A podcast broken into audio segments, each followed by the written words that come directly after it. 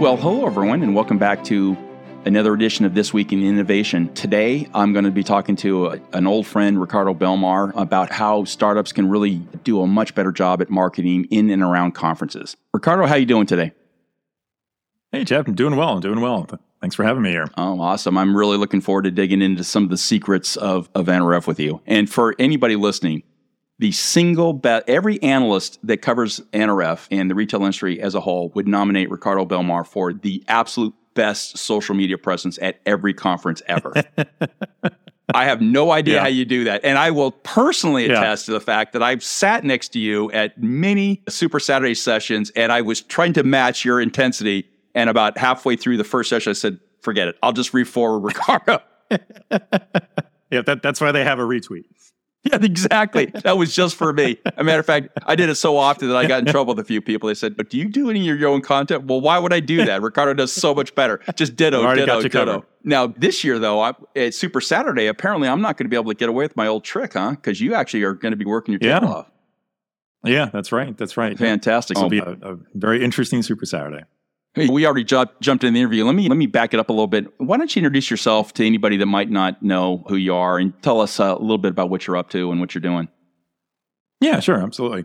So I'm Ricardo Belmar. I'm currently at uh, Microsoft. I'm the lead partner marketing advisor for retail and consumer goods at Microsoft US, which is a really nice, long, wordy way of saying that I get to work with a lot of great Microsoft partners and their technology and help them go to market in the retail industry. And then prior to that, I worked with a few other technology companies, managed services provider, some software companies that had what I would say some pretty niche technologies that retailers could use and that's really where I developed a lot of practices and what I consider my ideal tips around how to really maximize these kinds of conferences when, particularly when you're either one of the smaller guys and you're not one of those big guys, you don't have a Microsoft size, and you wonder, well, how am I going to compete with all of those guys? And you have to find some clever tactics to to make yourself known and to be successful. So I've dealt with shows like an NRF and approached them from both the big giant booth approach to the small to mid-sized booth to the no booth approach where you're just guerrilla tactic kind of approaching the, the conference that way well i remember a bunch of those years where, where you're doing that um, and that's probably probably more important to the audience is your guerrilla approach because uh, most startups really don't have a, a, big mm-hmm. budget when you were doing that in the earlier yeah. part of your career at least the earlier part where, where i got to know you you really didn't have much of a other than the booth uh, you didn't really have a lot of mm-hmm. spend i don't think around nrf for the most part so you were doing all that interaction basically free. Your time, your time, of course, was highly valuable, but mm-hmm. that was all done just using tools that every startup has access. Yeah. So when I first started doing this, right when we first met, right, we had had a booth then, but you're right, Ben mostly went into the booth at the time. And you know what I would tell any startups listening, I have two super important tips for you around your NRF strategy. And the first one is that your battle to basically to win at NRF has already started, whether you realize it or not. Where when we're recording this now, it's what it's close to mid-November. If you haven't already started, you're late. And that's a fact because the way you want to think of NRF is the same way a retailer thinks of their consumer relationship, right? There's a pre-purchase phase to that relationship, there's a purchase phase, and then there's a post-purchase phase. So the two first tips I give everybody is think of NRF as substitute the word purchase with NRF and what your pre-NRF plan is. That's number one. That's the most important thing is what are you doing to get attention now to get people interested in what you're going to do when you get there? Because if you wait until you're there, it's too late. And the main reason for that is that I would claim, let's say 90, 95% of those attendees that you want to meet with, they don't show up at NRF thinking, I'm just going to wander around the aisles and see what catches my eye and what's interesting. No, 90, 95% of them, they've totally mapped out their schedule in advance. They've got predefined meetings and they're on a path when they're walking the show floor. They might stop and see something occasionally, but that's probably 5 to 10% of their time, which immediately means you're fighting for a lot smaller portion of that attention. So that pre-NRF plan, that's your number one thing you got to deal with. And then the number 2 is that post NRF plan because let's say you get that ideal customer that you're looking for to spend time with you at NRF. You've got a you've got a booth, maybe you have a demo in it of your solution, and you feel like you had a fantastic meeting with that big retail brand, and you're really hopeful now coming out of the show, you're going to get a, a wonderful follow up session with them. Well, here's the thing with that retailer had a hundred other sessions exactly like you while they were at NRF. And the odds of them remembering you just based on your meeting are pretty slim because you're competing against those 99 other meetings they had. And odds are good that a big chunk of those meetings were with those guys with the big 80 by 80 foot booths that are there who probably inundated them with 20 different things they had to show. So the memory capacity. You're describing your own booth, just so small. you know. You're I, literally I know. describing the I- Microsoft booth. No, but well, that's why I feel It's like true. that's why I can say this to the startup, right? Because if I look at what are we doing, if I can say if you come to the Microsoft booth, you're going to have a pretty extensive experience. There's a reason why we have a lot of space. We're showing a lot of things there. And if you're a startup, you obviously have one thing to show, and you're going to view that as a, a super interesting, earth shattering, industry changing thing. But to the retailer you're showing it to, it's one of a hundred things they're looking at. So your post NRF strategy is just as important as that pre NRF strategy because if you're not following up with them and reminding them of what they saw and, and why they saw it, you're not going to get any kind of meaningful follow up from them. Yeah, really interesting point. What was your split of your booth time between influencers versus maybe retailers stopping by? Is there a consistent percentage, do you think, or I would say varies based on where your business is, right? So if you're a young startup and let's say you, you maybe you have that that your, your customer zero and you're, you're leveraging that, right, to get the next set of customers, you don't want to underestimate the value of the non-retailers you could meet at NRF, whether it's influencers, whether it's analysts or media. And I think you want to treat all three of those groups as three distinct groups and you want to be targeting them to get them to know what your solution is and why you think it's so different and differentiated from what's already out there. I think I, I look at it this way when I and I've t- I said this I've said this to many uh, a startup and young retail tech company and when I was with one of these small companies where we didn't have a booth this was part of our strategy is that we say if we get if maybe a third of our meetings are retailers we'll call that a win.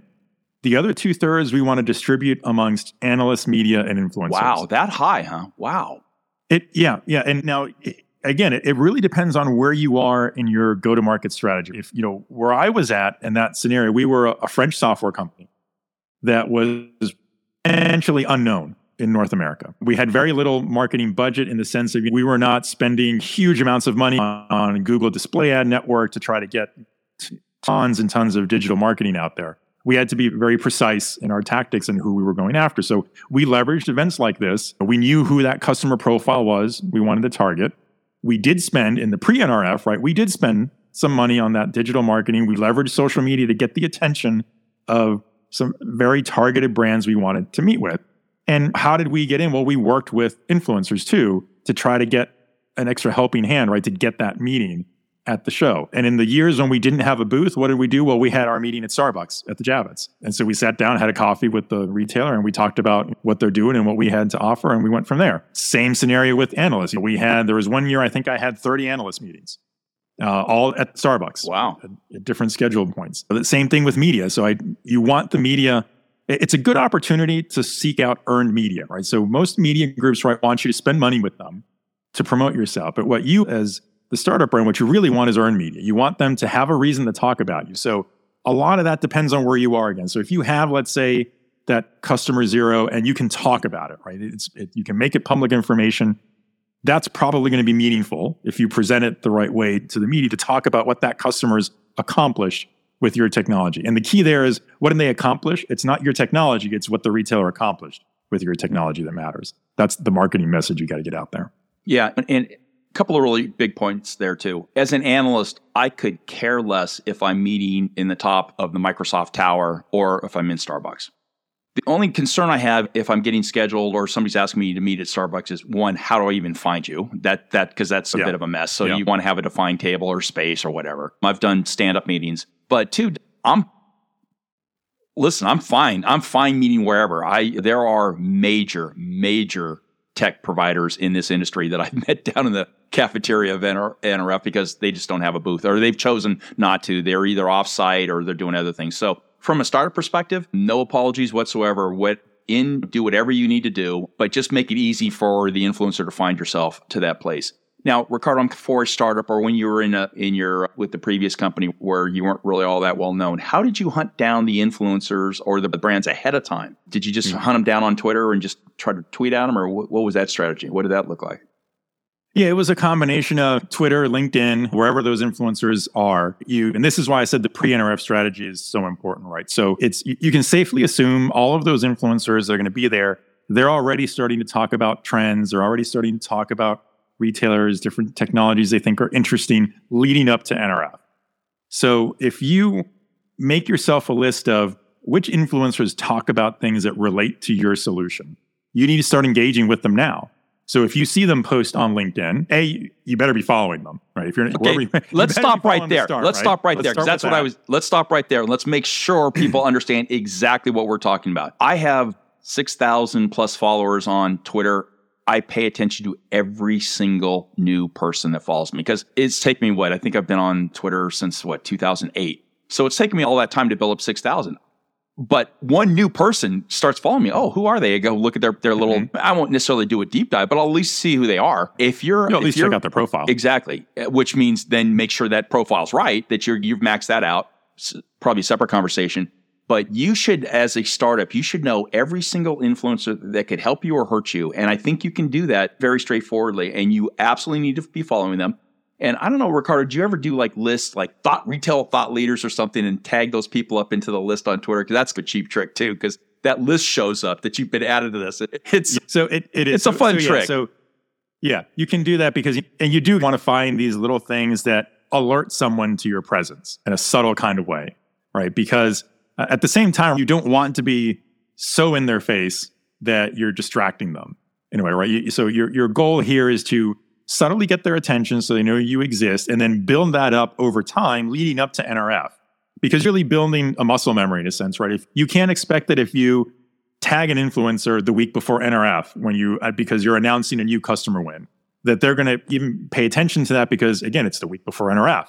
So they probably are th- thinking about their own plans. If you know you're going to announce that the week before NRF, then you should be thinking in your marketing plan, what are you doing to lead up to that? Where you can either tease a little bit that something's coming, hint at it, but talking about your journey as a, as a tech startup, a new brand, and what kinds of customers you're doing, what problems you're solving. But at the same time, you need, to, like you say, you need to have that list. You need to know who are the influencers that talk about things that relate to you that can either help or hurt depending on the relationship you establish with them and you need to start engaging with them. Most influencers will engage with pretty much everybody who engages with them because that's the name of the game on social to, is to build up that network effect of more engagement. So know where they are on Twitter, know where they are on LinkedIn, follow them, look for what they're posting. Uh, and that doesn't, by the way, mean just if you see them post something, it's relevant to you, you click a like button. That's great, but especially on LinkedIn, you want to comment. You want to add a comment. Um, and, and the key thing there for a startup is you most likely, I'll, I'll assume for, for sake of argument that as a startup, you've got a branded page on LinkedIn and Twitter for the company, but then your founder is also there, right? And your or your founding team is also present. And as individual profiles on both platforms, I'm not just saying that your brand needs to follow the influencer; those individuals need to follow the influencer and comment on what they say. One hundred percent Yep. because influencers see a brand and say, "Oh, that's great. There's a brand following me. Okay, I must have said something they, important they liked." But when you see individuals following, you're more curious to say, "Oh, well, who is this person? Why are they following me? What, what can I find out about them?" And just like your example, Jeff, where somebody decides to follow you, or at least check out their profile Guaranteed. and see what you can glean from that, right? So, and so you need those individual leaders in your business to be the ones doing that engagement with the influencers, because then when it comes close enough to NRF and you want to try to get a meeting with them about something, you need to have a good hook for them to say why they should talk to you.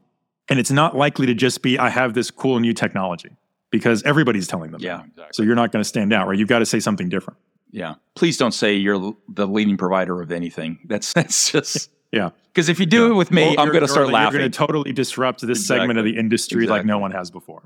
And then we get into that whole pigeonhole question that I become famous for. I want to pigeonhole you as a startup. And by the way, as late as yesterday, I still I'm still having this conversation. You got to know where you sit, or at least where you want to sit. And yeah. if you don't understand what that means from an analyst perspective, is we all have our patches. When I was at Gartner and today, even at Third Eye, I worry about the entire retail sector landscape. So every vendor that walks on the floor of NRF is somebody that I, in theory, I should be paying attention to. Most analysts aren't that crazy. They have their supply chain experts or their merchandising or emerging technologies or metaverse or whatever. So you, and that's probably something else you want to understand too by look, hopefully looking at their LinkedIn profile. Where do they sit? So if somebody says, I am a supply chain expert, probably don't go overboard with, hey, I'm a metaverse company. It might not fit. Might. Right. Now, I'm not saying don't, but just understand. right. And, or if somebody's a generalist like myself, then don't expect me to be an expert in some extreme minutia, minutia point about your technology because I have to worry about the entire landscape. And so that's the due diligence hopefully you can get from their LinkedIn profiles and Twitter. And I'm not talking about a 10 hour research project. I'm really think I'm talking about maybe three or four minutes max. So the list of yeah. who who's going to who's going to be engaged in the show or just in the industry, and then what they are and do are they relevant to what I'm going to do? Which then goes back to the point I would make. Also, is understand the buzzwords that are associated with what you as a startup are doing because the analyst community, not the best way of saying it, but we're attached to buzzwords. And so similar to what patch they cover. And so uh, understand that. And I think you get that from what their, what their Twitter or their LinkedIn uh, engagement is. And so absolutely follow them. And I don't think I've ever really I don't think I've ever turned down an offer to connect on LinkedIn unless I thought it was really super spammy. There was one person, I yeah. won't say who, but it, he had 25,000 follows and it looked like he was just in the business of trying to get follows. And I, I don't need spam because I'm actually now using LinkedIn a lot more than I did even back in my Gartner days because it's such a rich, a really rich, vibrant area of getting information and insights on. Definitely be using that. If you're not, if you're a startup and you're not, I don't know, an hour or two a, a week, maybe more, if you're not engaged in that, that's probably a problem for sure. That's a missed, yeah. Op- or yeah, missed you definitely opportunity. need to be present. Missed opportunity. Yeah, absolutely. Absolutely. What about jumping conference hashtags? I, oh, I know how you stand on that, but let me hear your yeah. thoughts on that. Yeah. So the reality of it is, right? Every conference, and I have no exception, right, has a conference hashtag. There might even be more than one. You need to know what those are. And leading up to the show, anything that you, any message you want to get across to that target audience, because you're going to be at the show, you better be using that hashtag. That's why it's there. So let's be real about it, right? The conference folks, they want people using the hashtag because every conference wants to be known across the industry. Now, obviously, NRF is already known yeah. across the industry, but they want to see that people on social are engaging with conversations about the conference. You see this, right? So if you look at the NRF hashtag in the weeks leading up to the show, you'll see a lot of vendor traffic, right? There'll be lots of technology providers where the branded accounts are tweeting and posting about whatever they're going to be doing at the show, inviting retailers to come and see what the latest and greatest is, and they're using that hashtag. You should be doing the same thing. And like we mentioned before, your founders, your leadership team should be on these platforms also posting about what your expectations are, what you're hoping to accomplish at the show, why people should meet with you. And then there's during the show. Uh, so during the show, and Jeff knows this, that you know, I, I take a very specific approach usually during the show. Uh, and you want to make your way or find time to make your way to sessions that are interesting and relevant from a topic point of view to what your message is you need to attend those sessions and you want to be live tweeting about what's being presented at those sessions using that conference hashtag. You will find that both people who are at the show and maybe equally importantly, people who didn't make it to the show, they are watching the conference hashtag. They're using that as a way to rely on how to get the knowledge of, especially if I can't make it to the show. If I want to know what's being said there, I'm going to follow that hashtag on Twitter and LinkedIn to see what's being talked about. If I'm at the show and there's lots of things going on. NRF is a huge, massive event. You can't see everything. So you're going to rely on that hashtag to tickle your memory on what did I not get to see? What do I want to remember and do I need to make a note of that I want to catch later? And it also builds your own brand value. So if you're a startup and you want to be known on a very specific topic during NRF, if there's anything happening at NRF, any sessions covering that topic, you should be tweeting about it during the session. You should be highlighting what the people on stage are saying, and you should be talking about it because what will happen is people will associate you with that topic post NRF. Yeah, huge point. I will absolutely tell you without a doubt, analysts, influencers look at that hashtag a lot. Probably, I would say I've, eh, but uh, before the show, 100%, I'm absolutely looking at that, seeing what's going on. Perfectly appropriate for vendors to pitch out. The only thing I would ask is don't spam the thing. Do not say, "Hey, if you retweet this under the hashtag, you win a thousand bucks." And you know exactly probably the story I'm referring to, where they hmm. just completely destroyed that the value of that Yeah. hashtag for one whole conference. Don't do that because that's bad. We are all paying attention, and when I'm not at a conference, I'm absolutely paying more attention to the hashtag. It's not, I'm not sitting there studying all day long, but the feed's open. I'm following it. I want to see like quotes, like because you've always been really good about like grabbing like a piffy little quote. Because that man, I, I save those. I'd oh follow up on that or or tweet back. Hey, was that a good session? Should, is this somebody I should follow or whatever? Hugely important. Yeah, yeah, it's a chunk of time, but man, I Yeah. mean. The cost to do that is zero. The time value is significant, but Yeah. highly valuable, very important. I don't know that I really saw as much Twitter traffic coming out of the innovation lab last year as I would have liked to. Very busy down there because I'm no- I won't call out who, but uh, some of the big vendors weren't at the show last year. The innovation lab was poppy. Let's just say it was poppy. Yeah. But boy, Yeah. get some of that content out because we're always looking. Everyone's looking. Everyone's looking. Hey, what's the big thing? Hey, I saw these three things were really interesting. That's legit research. It's Yeah. legitly valued by the influencer community, and we pay attention to that. So Yeah. easy And, and the other thing you'll see, the other thing you'll see too is when you're at the show, right, and you pay attention to what are, are those influencers that you've been tracking? What are they doing? Well, one, they're doing what we just talked about. A lot of them will be live tweeting what's going on at the show. A number of them will probably be live streaming from the show. Many of them will actually have sponsored engagements with other technology providers at the show to do those live streams. So, one potential strategy, and this is obviously a, a budget dependent thing,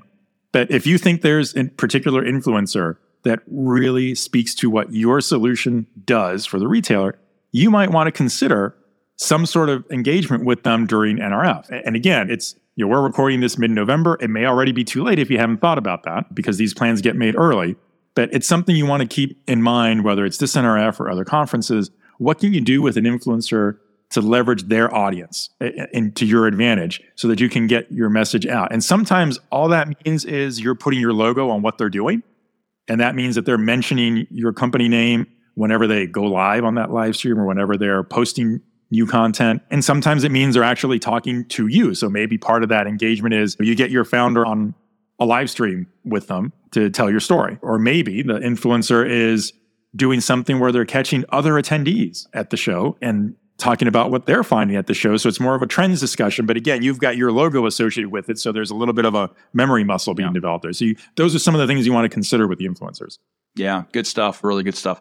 Hey, what are your thoughts about evening activities? So I, I would argue for many startups that the biggest bang for your buck during NRF is going to be all of the ancillary kinds of activities you do during NRF week that happen outside of the conference center. So evening activities are the big ones, right? The, the biggest things happen in those evenings, but there are also other activities that may happen during the day. And, and there are also breakfast, lunch type activities. So let, us walk through those. So evening, there, evening activities, the Monday night at NRF is like the most competitive night. Um, every major brand that has a presence at NRF is likely doing some Something. kind of big party or big event on Monday night. So if you're a startup, you're not going to compete with those. So you just need to realize right off the bat, you don't want to compete with those big brands that are doing these big, super expensive events.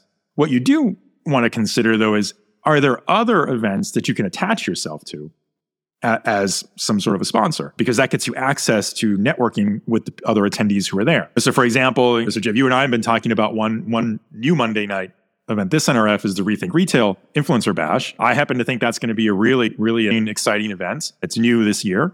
There are likely to be other Monday night events, but that's where I'm putting, focusing my attention on because I think that's going to be unique. If you pull all the way back right to the start of NRF, you've got starting the Friday night before. So now we're like two days before the expo floor opens. There's already events happening at NRF that you want to know about. So Friday night, you've got the vendors in partnership awards. And that's something that if you're not watching as a startup, you want to be paying attention even for subsequent years because that could be a venue for you to kind of highlight the magic that you are providing to your customers in a friendly environment and a good, solidly well promoted. And just a point about that too. Well, first of all, Ricardo and I are competing. We're going head to head on a very major award on that one. For Ricardo, he's done far more for the industry than I have. But the point I like about that event for startups is one, it is a very nice, beautiful environment, and it's also the perfect networking area where there's plenty of room to work. Most of the other events can get pretty crowded, and if you're a startup and you want to have a chance, and by the way, a lot of influence will be there. It's a great party for sure. And some are comps, some are coming in different things. So That's a party to really consider and think about for a startup. You can get in there, you can get in there at a reasonable price, and you can make an influence. So that's, by the way, Ricardo, I used to come to NRF on Sunday. Now I'm coming on Now Thursday. days earlier. Yeah. Thursday. Yeah, exactly. Be- it's because I don't know about you, but my NRF starts Friday morning at B&H Photo. That's always, that's a given. And so, yeah, no, no, no doubt about so it. there, and then now, now in full NRF mode Friday night. What else do you have going? What else do you think is important on? Yeah, so another one. So on on Saturday, there's the Super Saturday event that, that Retail ROI hosts every year. And for startups that don't know what Retail ROI is, I my my short description of that is it's an amazing charity organization that's funded and run by the industry to help children in need all around the world. It, we work with some other charities that just do some amazing work. That Super Saturday event is a fundraising event for Retail ROI. So as a startup, you could have an opportunity to be one of those sponsors for that event. And there are lots of different cost, cost tiers for sponsorship there. The, I think the value for a startup at that event is A, it, it's it runs most of the day on Saturdays. So roughly, let's say from late in the morning to maybe two or three in the afternoon. It varies from year to year, but it's a very relaxed, low key event. It's on the weekend. Retailers that are there are there to support the charities. So it's a good time to be able to connect with that audience in an environment that's already understood to not be very promotional because it's very different from being on the show floor where every retailer wants to cover up their badge and hide the fact that they're a retailer because every vendor wants to pull them into their booth every time they see them. At, at this event, there, there's no such concern because every, everybody's there for a common cause. So if that's an event that as a startup you can get into, I, I highly recommend. I think maybe the one thing to consider is when you go to that event, you're not just going to show up, right? You, you need, there's a strategy there too, right? You are there to meet retailers that are there, strike up conversation with them, listen to the retailers that are there. What are their challenges? What can you learn from them?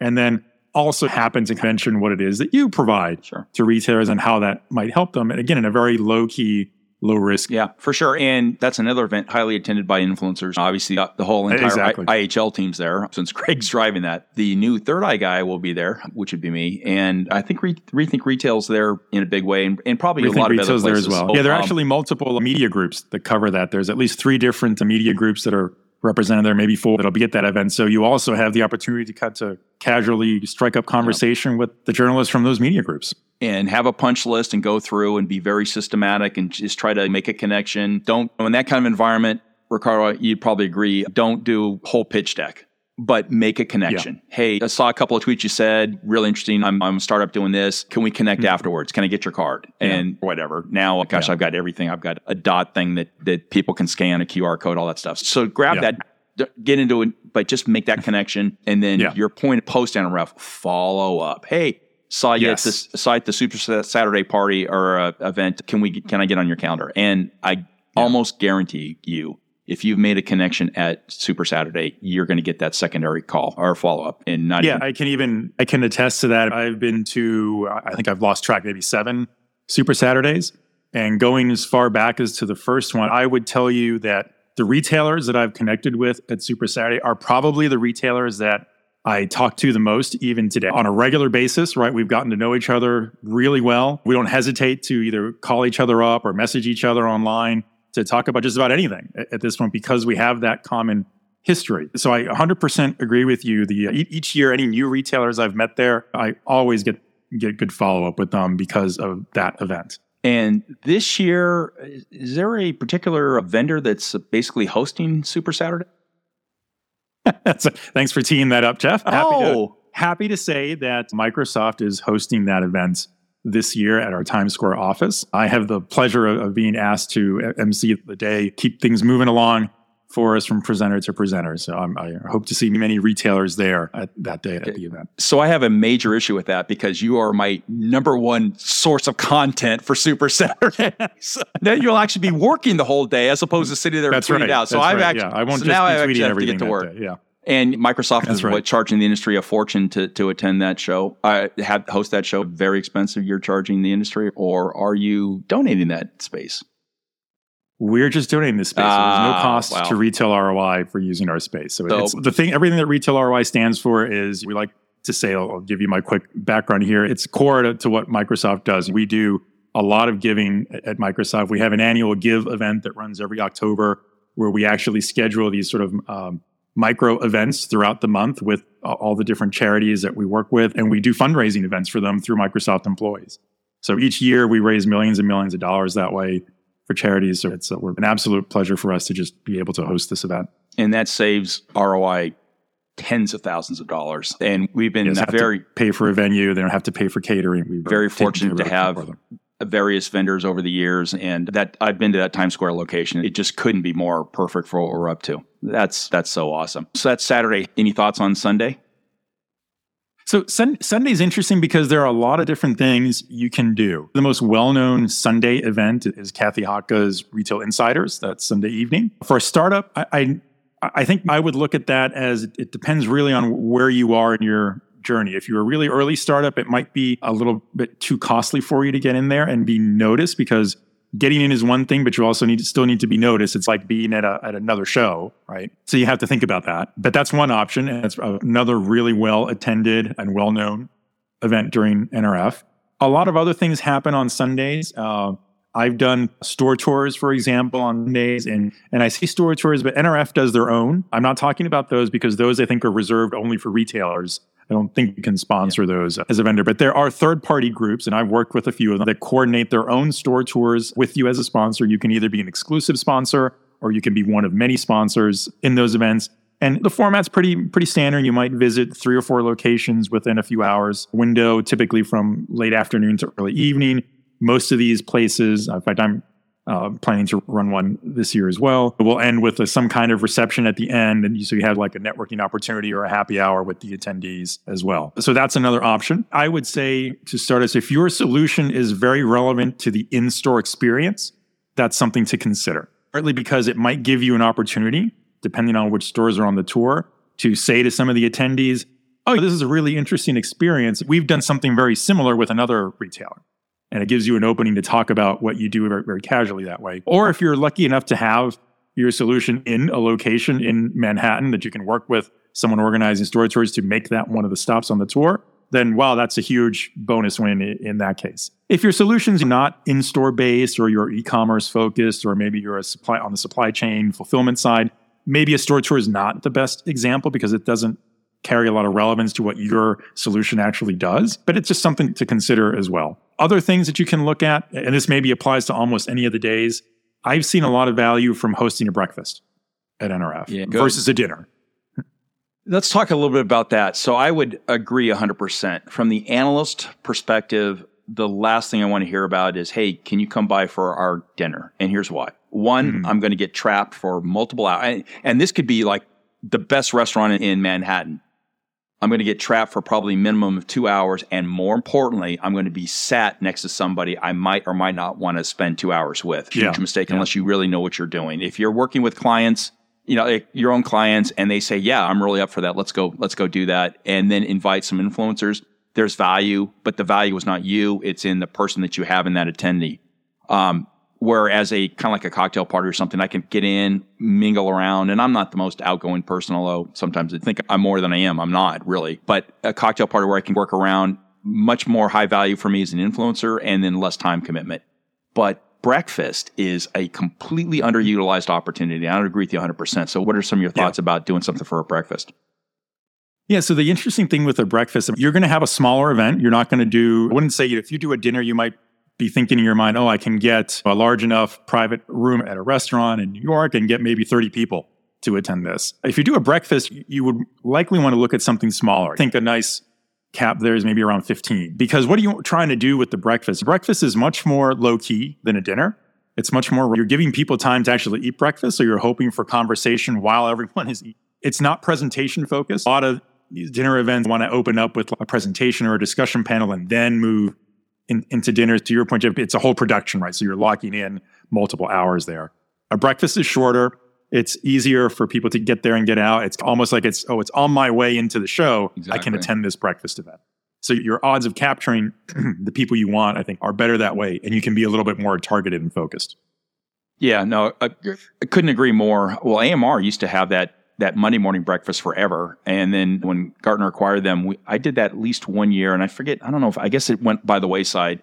never really followed it after I left Gartner. But yeah, really think long and hard about getting a spot where you're not where you're not battling. And the other thing for some of us that, that try to cover or be careful with our expenses, you know, if I'm at a breakfast, I can share a cab to, back to NRF with three or four people. So it's actually right. a bargain, especially if it's in Times right. Square. Yeah. So instead of jumping on yeah. a shuttle, I'll just I'll share a cab with somebody, and so also yeah. another good opportunity to meet yeah. some. And the other thing too, you get from a breakfast, you I think you actually have more options as to who you can partner with to organize that breakfast. So, for example, you could be working with a boutique analyst firm, you could be working with a media group, you could be working with uh, another technology partner that maybe you work with. If you work with a system integrator, a lot of the system integrators do breakfasts and they will get people to attend those. So they're, they're a draw. So I think it opens more options. When you do dinners, it's much more competitive because those evening hours are so competitive. So competitive. At NRF. It's the likelihood, and I will say this from experience, having tried to do this, you're going to if you're going to do a dinner you're going to use it for people you have existing relationships with you have to you're just trying to deepen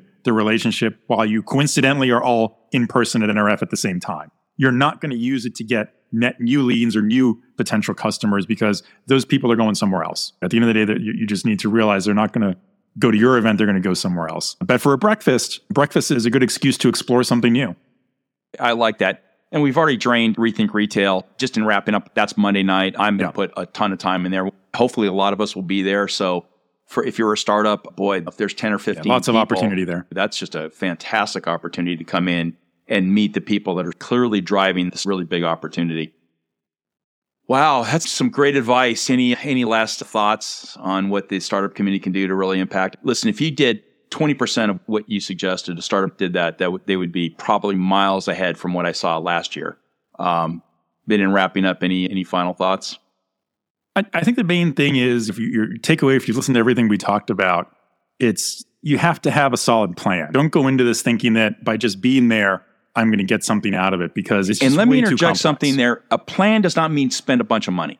A plan means That's right. a plan so for the startup community when we there's a strategy behind there's a yeah. strategy behind it there's using tools that that all of us in the influencer community use just connect into that so plan but don't you can spend money and there's and we've i've talked to a bunch of people that are really good at helping you do successful things but a plan does not mean spend a bunch of money it does mean time and mean thought i'm sorry Ricardo, right. I interrupted you. No, absolutely, absolutely. And then I'll come back to where we started. That your number one and number two thoughts have to be what's your pre-NRF plan and what's the post-NRF plan.